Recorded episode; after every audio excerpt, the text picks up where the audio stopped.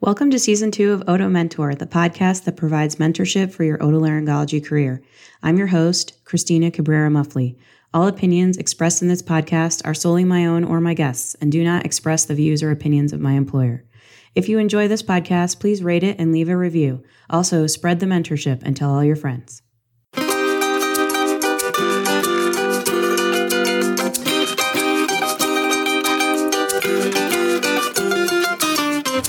This is episode four Life as a Private Practice Otolaryngologist with Dr. Craig Quattlebaum. Dr. Quattlebaum graduated from the University of Oklahoma College of Medicine, then joined our residency program at the University of Colorado. Craig was a superstar resident and consistently demonstrated compassion and commitment to his patients. After graduation, he joined Mercy Clinic Ear, Nose, and Throat in Edmond, Oklahoma. Craig enjoys spending time with his wife and young children. Thanks for being on the show, Craig. Thanks so much for having me. It's my pleasure. Yeah. So let's go back to the beginning. How did you originally decide you wanted to be an otolaryngologist? Well, that's a long answer, unfortunately. So, like every decision that I make, and this one wasn't easy for me at all. I, I didn't actually grow up with much of a background in medicine. My dad is a girls basketball coach in Arkansas, and my mom is a human resource director. She's done that sometimes with healthcare systems, but a lot of it has been non healthcare related as well. So, my exposure as a kid to the hospital uh, was just her office, uh, not much up and down the halls or certainly in a patient room. And honestly, there's not a nurse, doctor, dietitian in my family or immediate social circle growing up. I was mostly exposed to medicine just by being an accident prone kid that broke his arm a lot and being an athlete in, in high school and college. And so there were sports injuries and those sorts of things. When I went to college, I started off pre med, truthfully, mostly because I could, but I didn't really know in any real sense what I wanted to do uh, in the back of my mind, I kind of thought I was going to be a football coach. But at some point, I needed some extra money. And a friend of mine told me that Arkansas Children's Hospital was hiring recovery room technicians. Her mom had worked there as a nurse and knew that the job was open. So I applied. I got the job and I really loved being there. And I think that was honestly the first time I became legitimately interested in medicine for any real reason. a few of the doctors there would actually have been pulling back from the operating room to see a case or two. And ironically, the one case I remember seeing was an OCR with Dr. Dornhoffer. And I had no clue what I was looking at. And I certainly didn't have any clue that I'd be doing those, you know, several years later. I was still probably interested in orthopedics, mostly with my athletic background and maybe pediatrics because I knew I liked working with kids. But in reality, I had no idea what I wanted to do. So in medical school, I was one of these students who kind of liked a little bit of everything. I found it all pretty interesting. I think in medical school, you get a great look at what it's like to be a student on a rotation in surgery or a student on a medicine or psychiatry rotation. But I don't think you get a great representation of what it's like to actually practice those disciplines. I don't have an answer for that problem, by the way. It's just an observation. But I was initially drawn to ENT because I like the variety of it. I think there's good variety in the patients that you see, you know, really healthy people to really sick people. There's a lot of variety in the ages of your patients, beginning of life to end and everything in between. And there's a lot of variety in the pathology as well. So you got people who are mildly uncomfortable to people with severe disability. And then lastly, I think there's a good variety in the way that you help those people. The interventions that we do being microscopic, endoscopic, gross dissection. I just liked the ability to have a varied day from day to day. But ultimately, it came down to me making a list of what I liked and didn't like. And for me, it was very helpful to break my preferences into dichotomy. So first I kind of realized I wanted to know a lot about a little. I wanted to specialize. I think then another branching point is realizing if you wanted to be a surgeon or not. So I realized I like to have at least some of my time spent operating. And then ultimately I narrowed down ENT to the kind of surgeries and pathology I like to see, as well as the lifestyle I thought the specialty afforded. So in some ways, I'd like to tell you a story like, oh, it was when I saw my first neck dissection or something like that. But in reality, it was a much more measured process, I think, to narrow it down to what I wanted to do. Yeah, that's fair. So you clearly know I'm biased in this regard, right? I'm a generalist and you're a generalist, and I think that's great. But did you consider fellowship at all during your residency training? Yeah, I strongly did. I um I thought really hard about being a rhinologist. I think a lot of that came down to the fact that I just felt a little more natural aptitude for endoscopic surgery than some of the other approaches. And I'm sure if they're listening to this somewhere, my rhinology mentors are thinking, well, God, glad we didn't have to teach him thyroids or ears in that case. um, but I, I, I, honestly like that, and I, and I like taking care of sinus disease. I think in a lot of cases you've got a chance to greatly improve somebody's quality of life. I enjoyed the challenge of skull base cases as well, and I think the department at Colorado does a great job of supporting you in whatever you want to do, whether it's general academic practice, a general private practice, or a fellowship in an academic career. But I do think, and I don't know if you'd agree with this or not, I think there's like this undertow or current that sort of pulls you towards more training when you're in training. It's just kind of the path that we've all been on for so long that it feels like there's this tug, even if it's unspoken or unseen, that kind of gently pulls you towards more training. I felt that way at least. Um, yeah. Um, so yeah, I, I, it's something under the surface. I'm not sure what it is. I think also because you're training in mostly academic medical centers where everybody around you is you know most people around you not everyone but most people around you are subspecialists. And so there's this pressure right. to be like them right? For sure. I think jameson and i have even talked about that interestingly. You know he felt that pull as well. And he said in some ways you know i love neurotology. In some ways i feel like there was momentum carrying me towards it you know and i i can totally relate to that because i felt that way about rhinology too and you're talking about Jameson Mattingly for our listeners who Mattingly. don't know. He was yeah. a co-resident in your year, and you guys got pretty close. Uh, like you get, became very good friends during your training. Yeah, soulmate, some would say. Yeah, and he was actually on a previous podcast about fellowship selection of neurotology. Yeah, Jameson's a good guy, but I think I think we all to some degree feel that, and it's just like you said, it's just the comfortable environment, it's the familiar environment. Most people around you are subspecialists, but I think ultimately I made the right choice for me. And, and the way I came to it is I basically took a step back and asked myself, like, what I wanted to do for my career, for my family, for my day to day. And I don't really just mean like, what surgeries do I want to do? I, I kind of took it down more basic than that. Like, what are my core values for whatever job I pick? And, and at the end of the day, there was a lot of overlap with my original thought of being a coach. You know, I wanted to improve the quality of life for my patients. I wanted to have a real personal impact with people beyond just the physical. I wanted to support my community and support and be with my family. And for me, I realized that I could do that in my case with or without that fellowship. And plus, I think I really enjoyed head and neck cases, ears, plastics. And of course, I could still do these things after doing a rhinology fellowship, particularly if I was in the private setting. But I guess my thought was, why then would I go do a fellowship year in skull base surgery if I wasn't going to make that the majority of what I did? I know there's factor that was specific to my personal decision tree was that I really enjoy working with kids.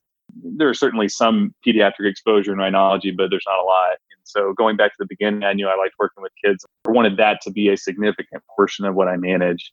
And then lastly, I think a lot of it for me had to do with what my training looked like. I think I had a, a really well-rounded surgical training without a lot of glaring gaps. And I think had I been at a place where maybe I received a lesser volume and quality of endoscopic training, because that was what I was drawn to, I might have been more inclined to pursue a fellowship to round that out. But I was fortunate enough to have trained in a place that could turn even me into a respectable sinus surgeon.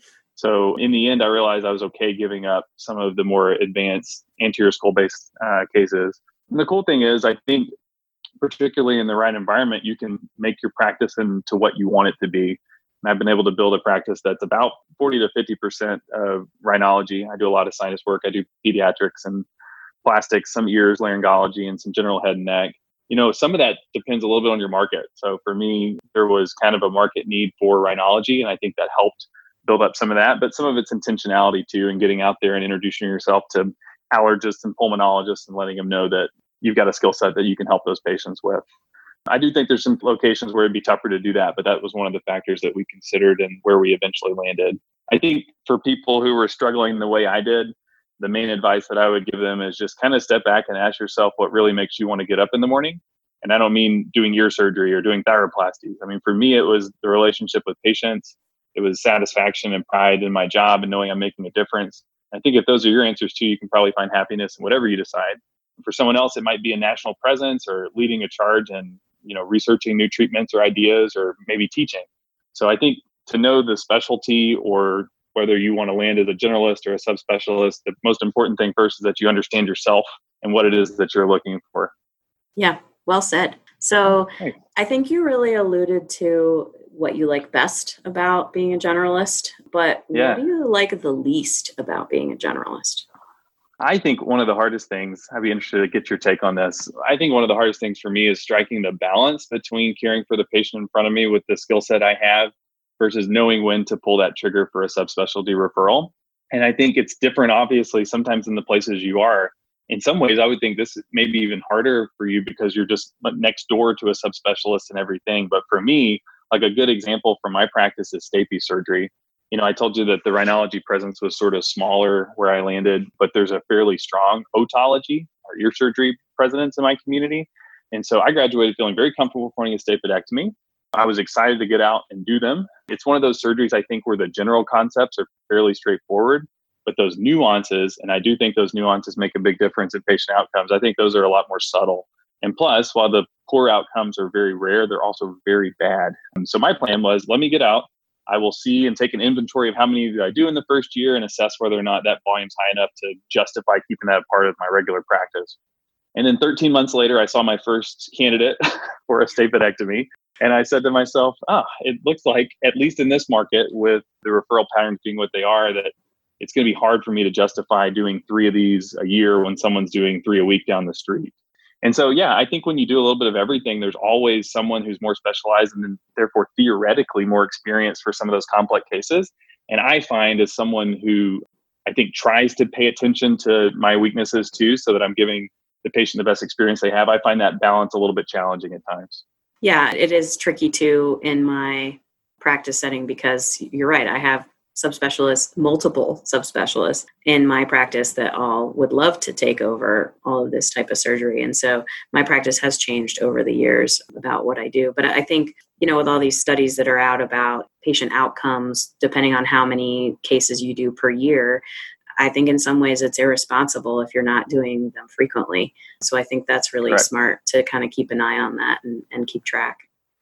Yeah, I think it kind of falls to us to self police those things and, and the general rule of thumb as corny as it sounds is like if this was my brother sitting across from me would i do the surgery or do i legitimately think there's someone who might have a significantly better chance at a better outcome and, and that's usually the barometer that i use yeah i think I, another thing about oh sorry i mean to cut you off no you're good the other thing about things i don't like about general and this may be a regional specific thing or a specialist thing to some degree in general but I felt like, especially early on, I saw a ton of primary care.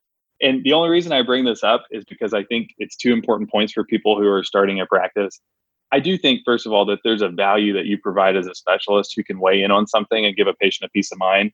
And that's probably a value that the primary care can't always provide. So I'm not downplaying the importance of that role. But there also is a lot of primary care physicians who are honestly just kind of stretched thin, and it's easier for them to defer the workup and management of certain things to you to a degree, I think that's fine. But I do think it's important to build relationships with these referring providers by understanding that and then being able and willing to help with anything. And then I also think it's really important to just keep those lines of communication open up and the relationships with those referring providers open so that you can educate and empower them over time to tackle for themselves what's appropriate and to refer what's also appropriate. You know, it's it's important to remind yourself like they're wanting to take good care of this patient just like you do. And I think we have a important role that we shouldn't forget in just partnering with them and helping to make sure that's streamlined for the patient the best way that we can because when you're new in practice you think well goodness why why wouldn't they know to send me this or that? Well probably because no one's told them. And so i think it's really important to be openly communicating with them. I'm stunned how often someone sends me like a communication back and says oh my goodness thank you for sharing with me you know your thoughts on this. Usually i don't hear anything and i'm like never hear anything? So I, I, think that's more common than you might think. And I think it's really important to make sure that they feel like they can reach out to you and ask questions and that you're going to, you know, graciously explain things if they hadn't seen it before. Yeah, I think that's really important to build your practice in general, right? So being approachable yeah. and making sure that they understand that you're not belittling them when they send you a patient. A non epistaxis epistaxis consult is fine. uh, it's it easier in some ways. And if you are kind to the patient and kind to the referring doc, you're going to get better stuff later.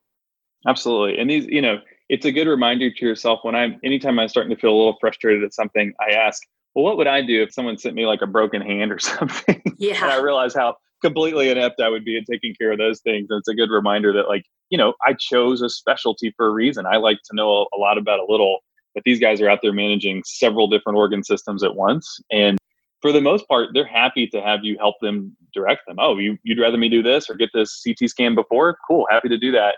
It just takes some communication with them. So that's, I think, eases out from frustrations for a lot of people. Maybe most importantly, though, for the patient, just so they can get taken care of as expeditiously as possible. Yeah, I frequently tell patients that, like, if I disagree with their primary care's diagnosis, I say something like, you know, I think it's this, but I've seen, you know, a lot of this. Don't ask me to manage your knee pain. I would be terrible right. at that, right? Exactly. Exactly. yeah. And that usually comes across, I think, uh, for the patients. So yeah. when you decided that you were going to be a generalist, how did you decide where to look for jobs and what time frame was that during your residency? So we started seriously looking, I think my PGY four year. I had a couple informal contacts before that time just from hospital recruiters that happened to know my family or whatever and realized what I was doing. But I actually started sort of getting in the weeds of it my PGY four year. I think some of that was just spurred on by the fact that I had to finally make a decision about whether I was going to do a fellowship or not. And so I needed to sort of look at the other side of that coin and have some things to compare it to. I know people who signed contracts as early as PGY three in certain circumstances, but I think that fourth year is a pretty common time to start looking around. And then how did you find so you said you had some hmm. recruiters call you, you found some open positions that way. Did you yeah. hire a recruiter to help you or so not directly. I actually went to something called um, Practice Link, which is a website, and there are several different places like this, but they're basically places where recruiters from all over the country can create profiles and post job offerings and things like that. So you can create a profile on that. Tara and I knew that we were kind of targeting Oklahoma City and Arkansas. This is where our families are from. And so we sort of honed in on that location, created a practice link profile and looked for any postings. And then I also honestly just Googled different ENT practices within the city. So when we started looking hard at Oklahoma City, I basically emailed the practice manager for all the private groups in town and then just started those communications up like that. I had a few one off relationships with people and were able to talk to a few of the private guys in town on the phone. And then as we went through that process, we had an opportunity present itself in Denver, which complicated things even more because, you know, we had always pictured living closer to our family. But after spending five years in Denver, it's really hard to not take that very seriously. And so that complicated the decision somewhat. But ultimately, we used that practice link portal for a lot of the contacts that we made. And then just honestly, especially from a private standpoint, I think the practice link is how I got in touch with most hospital systems for these more employed positions, but just emailing individual practice managers is how I got in touch with private practice groups. So were most of them advertising or most of them said, "Oh yeah, we actually have an opportunity for you when you cold call?" Yeah, so when I cold called just the little private groups, for the most part it was like, "Oh, okay, are, are, are you interested in coming here? Sure, we can set something up." I didn't find any private groups, at least where I was looking, that were advertising per se. That the hospital systems, on the other hand, were at least in Oklahoma City, where we looked, there were three different hospital systems that had postings for employed positions. I don't know how, to be honest with you, because our search was a little more narrow. I don't know how common or frequent it is to find a posting for a private practice group is particularly a smaller one. I imagine some of the larger multi-specialty groups would post those things more frequently. But in Oklahoma City, it's kind of an interesting dynamic. There is one large single specialty group that has roughly eight to 10 ENT providers. And then for the rest, you know, maybe one or two practitioners together under a tax ID. But there aren't a lot of large multi-specialty groups that involve ENTs, at least in this community. Yeah, I think that really varies by community too. Really does, I think. Yeah. So how many interviews did you end up doing for jobs? I think I think all in all I did 3 of these individual practice, excuse me, private practice groups. I did one with an academic institution. I did two formal interviews with hospital systems. I also had like a phone interview with another hospital system and we just realized it wasn't quite a fit, so that didn't turn into something formal. And a lot of these were sort of piggybacked like, you know, I was living in Denver, so I would fly in maybe for hospital system interview. And while I was there, I would meet with a couple of the private groups in town um, and knock them out like that. Yeah, because if the hospital's advertising, they are more likely to pay to recruit you, whereas the private practice jobs don't have that kind of money to do that. Absolutely. Yep. Yeah. So, how did you decide which job to take? Well, just through excruciating deliberation per my usual protocol. Your pros and cons list. yeah, there's a lot of that going on you know, location proved to be a big part of it for us. And ironically, for most people listening, that did land us in Oklahoma City rather than Denver. um, we, we, you know, ultimately, Tara and I both grew up close to our family. We had grandparents kind of involved in our day to day life. And we just wanted that experience for our kids. So once we decided to live in Oklahoma City, there were a ton of factors. I think one of the big questions for me, looking at both an employed type of position in a healthcare system versus a more traditional private practice route, was trying to sort that out. And there's a ton of nuances in that decision. I ultimately went on the side of being an employed physician. So I think my experience in that is somewhat unique. On the bright side of hospital employment is the fact that someone else is kind of taking on all the risk of your startup from a financial standpoint. You know, you have to think about the cost of office space and equipment, and staffing and billing and coding and coming out of residency. You're going to have to borrow money to make any of that happen. And meanwhile, those student loans can't be deferred anymore. That's just the clinic side. You know, on the operating room side, you know you have to think about do you do any procedures that maybe aren't widely representative in the market that you're going to so uh, maybe it's a new novel procedure for that hospital my hospital for instance they needed a navigation system they needed frontal sinus instrumentation that they didn't have. For someone else it might be an AcuBlade laser or a particular microscope whatever. That kind of capital that's a big expense for a hospital. And so I just pause to say that no matter what your arrangement is, I think it's critical that you make sure that you've had these discussions prior to signing. Maybe it was just naive of me but you know coming out i just assumed everybody had the equipment i was used to using and that's just not the case.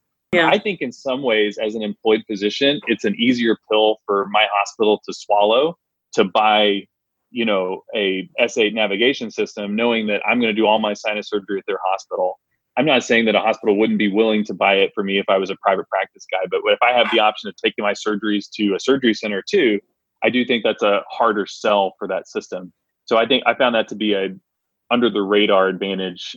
I think I had less trouble getting some of the equipment than some of my colleagues do out in the community. And then when you got your equipment, you have to think about sort of building your practice. And I just mean, I don't mean the walls and the lights, but the referral patterns that keep things moving. And that takes time. You don't show up with the full schedule that we're used to seeing you guys do when we're residents. And so you have to make relationships with referring providers, show that you care and you're capable. And I think it's really nice, at least I felt like that was a positive thing to have a safety net in place during that ramp up time. I know there's a lot of factors that go into that. Some of it is your personality. How good are you at shaking hands and kissing babies and that sort of a thing? And some of it is just things outside your control, your environment, how saturated is your market. And it takes some time to build those things up. So I liked that my model had a guaranteed salary during that period, and then it eventually transitioned to a production based model for compensation. And a lot of times I saw different versions of this. You know, these guaranteed periods can be simple dollars per RVU or multi tiered salary level based compensation that's based on some RVU cutoff once you finally get on production. But the guaranteed period, I think, is really nice, particularly if you're in a more competitive market. It just kind of helps you budget and plan for your family while you get the practice stuff figured out. And I honestly, I like the support of a system that's used to doing all the quote practice stuff for me while I'm getting my feet under me because I certainly didn't come out with a lot of business acumen. I didn't know what a reasonable overhead was or how much staff I needed. And I think in some ways it's nice to figure that stuff out while someone else's skin in, is in the game, so to speak. Now, three years later, I feel like I've had a learn a chance to learn a lot of that. So if I were to ever want to strike out on my own, I feel like I'd be a lot more capable and much better position to do so than I would have been as a fresh graduate, learning the medicine and the business side sort of simultaneously. And plus, I mean, nobody likes to talk. We're a profession that we're not supposed to talk about finances, but as the private practice guy, it's probably my job, right? That's supposed to fall to me. yeah.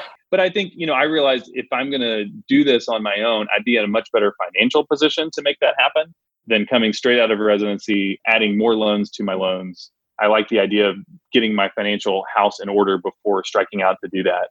But there's downsides too. I mean, I think the major downside to working for a hospital system is that you work for a hospital system directly. So at the end of the day, the decisions on your schedule and staffing, supplies, equipment, et cetera, in theory, could be out of your hands. So I do think it's important to say that if you're considering an employee position, it is good to take a hard look at the culture of that place as best you can. Is this a physician led culture? Is this a place that listens to your opinion? And the only place you can get that is from people who are kind of already in that position.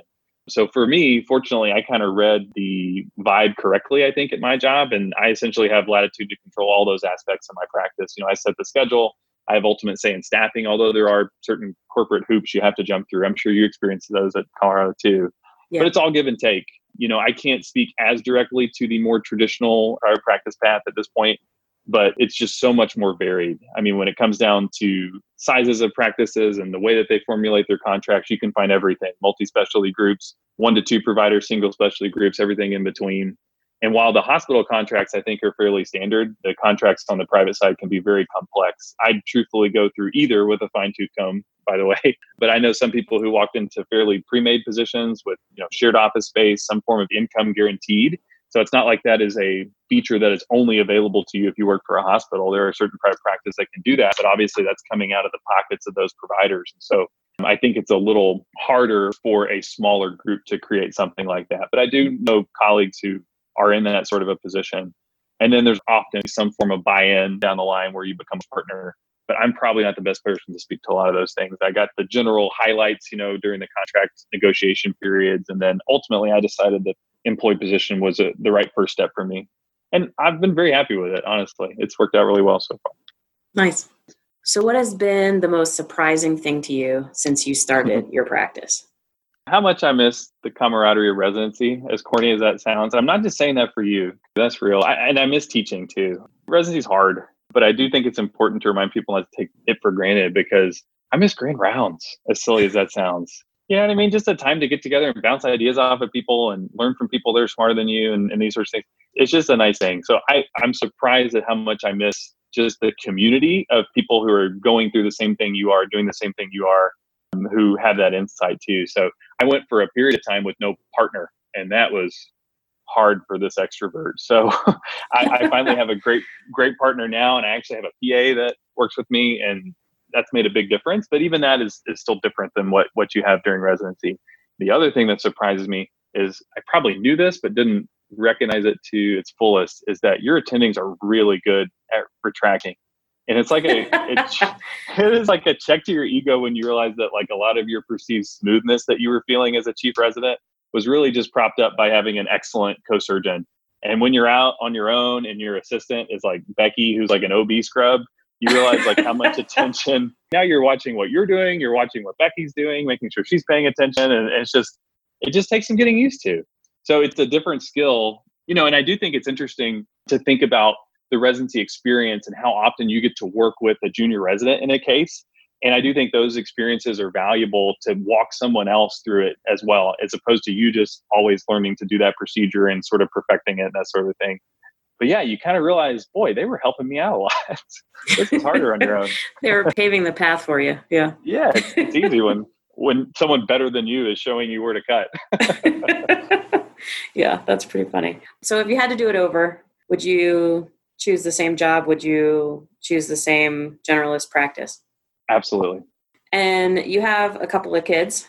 How old are they now? So um, I have a new one since yeah. we've last talked. Probably I have um, a seven-year-old boy named Gray. I have a just turned five-year-old named West, and I have a little girl named Etta who's about eighteen months. Yeah, so you're busy. Very busy. My yeah. wife's more busy, but yes. Well, yeah. You know, now we're home we're homeschooling with this COVID thing now. So. Oh right, yeah, we are too.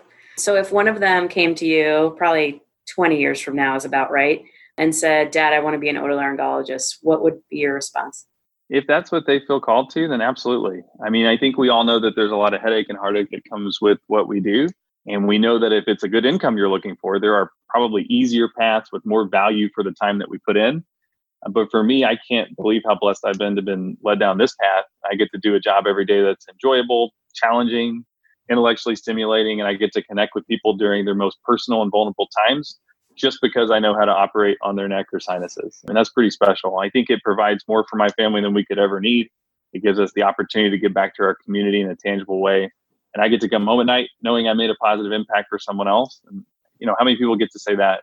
Dr. Song used to always say that matching an ENT, we've won the lottery in quotes. I really do think he's right. But that being said, my kids are pretty set on being zookeepers. So I think it's going to be a tough sell. yeah. But who knows? Well, Maybe they're I'll still in that stage. So, you know, yeah. Yeah. Give, give it, give it a couple years. I have not strayed from the zookeeper dream. So we'll see. That's great. Yeah. My son wants yeah. to be a lawn care person. That's what does he? That's what he nice. wants to be. Yeah, because he's really into no, but he's super into like the ride on tractor. I think that is uh, the draw. Put Yeah. a weed in his hands, he'll change his mind, or get him a non-self-propelled mower. right, exactly. Yeah. Everybody have fun. It's 100 degrees outside. Of course, you don't. You know, in Colorado, it's going to be more enjoyable if you if you need some help. Like again, that, that's a great profession if he wants to do that. Yeah. But if you're if you're really wanting to find out if he's into it or not, just send him down here to mow my lawn in August, that sounds good. we'll then we'll know. Perfect. All right. Great. Anything else you want to add? I don't think so. I feel like I talked a ton. Yeah, but it was all very valuable. Eh, we'll see. all right. So thanks for being on the show. Oh, thanks for having me. I, it was a blast. Thanks for listening. If you enjoy this podcast, leave me a review or go to my show notes page to let me know your thoughts. There's a brief survey to help me improve the quality of this podcast. Until next time, wishing you success and joy.